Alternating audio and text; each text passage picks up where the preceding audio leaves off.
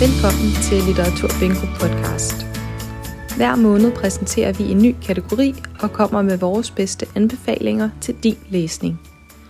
Du kan enten læse vores anbefalinger på hjemmesiden eller lytte til dem som podcast. Denne måned er kategorien en bog fra fjerne himmelstrøg. Jeg hedder Julie, og jeg vil give en kort introduktion til læseværdige bøger inden for den kategori. Det er ikke fordi, der ikke findes masser af gode bøger fra vores hjemlige breddegrader.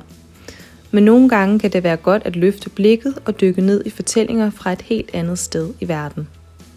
Det er noget, jeg i hvert fald selv godt kunne blive bedre til. Skønlitteratur er jo en fantastisk kilde til at påtage sig et andet blik på verden, end man er vant til, og derfor er det også en god vej ind i andre kulturer, hvor man måske endda kan finde en høj grad af genkendelighed. I min første anbefaling er blikket vendt mod Mexico City, hvor Laia Jofresas roman Umami foregår.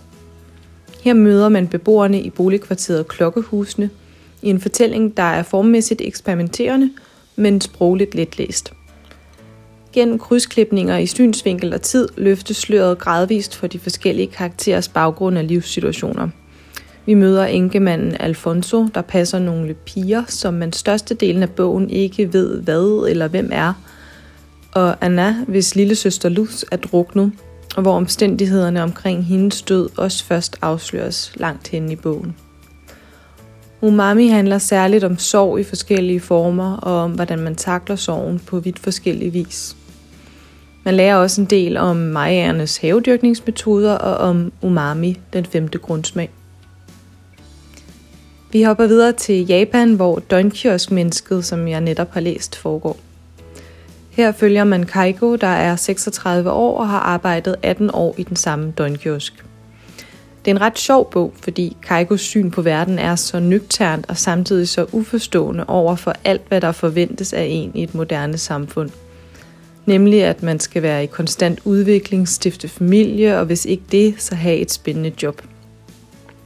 Det man i hvert fald ikke skal for at passe ind, er at arbejde 18 år i den samme døgnkiosk som løsarbejder.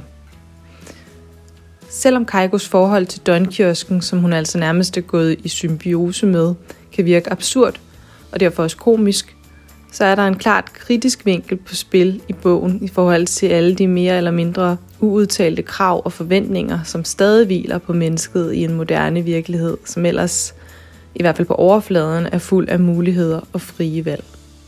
Sidste anbefaling går til hvide russiske Svetlana Alexievich forfatterskab, hendes bøger giver et indblik i det sovjetiske samfund, både under og efter unionens opløsning på en helt særlig vis, hvor hun får sat menneskelige ansigter på nogle af de mest dramatiske kapitler i det 20. århundredes verdenshistorie.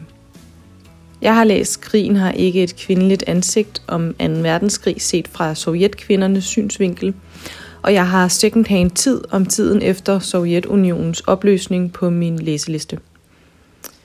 Alexievich er uddannet journalist, og hendes bøger er collager af interviews og vidnesbyrd fra forskellige mennesker.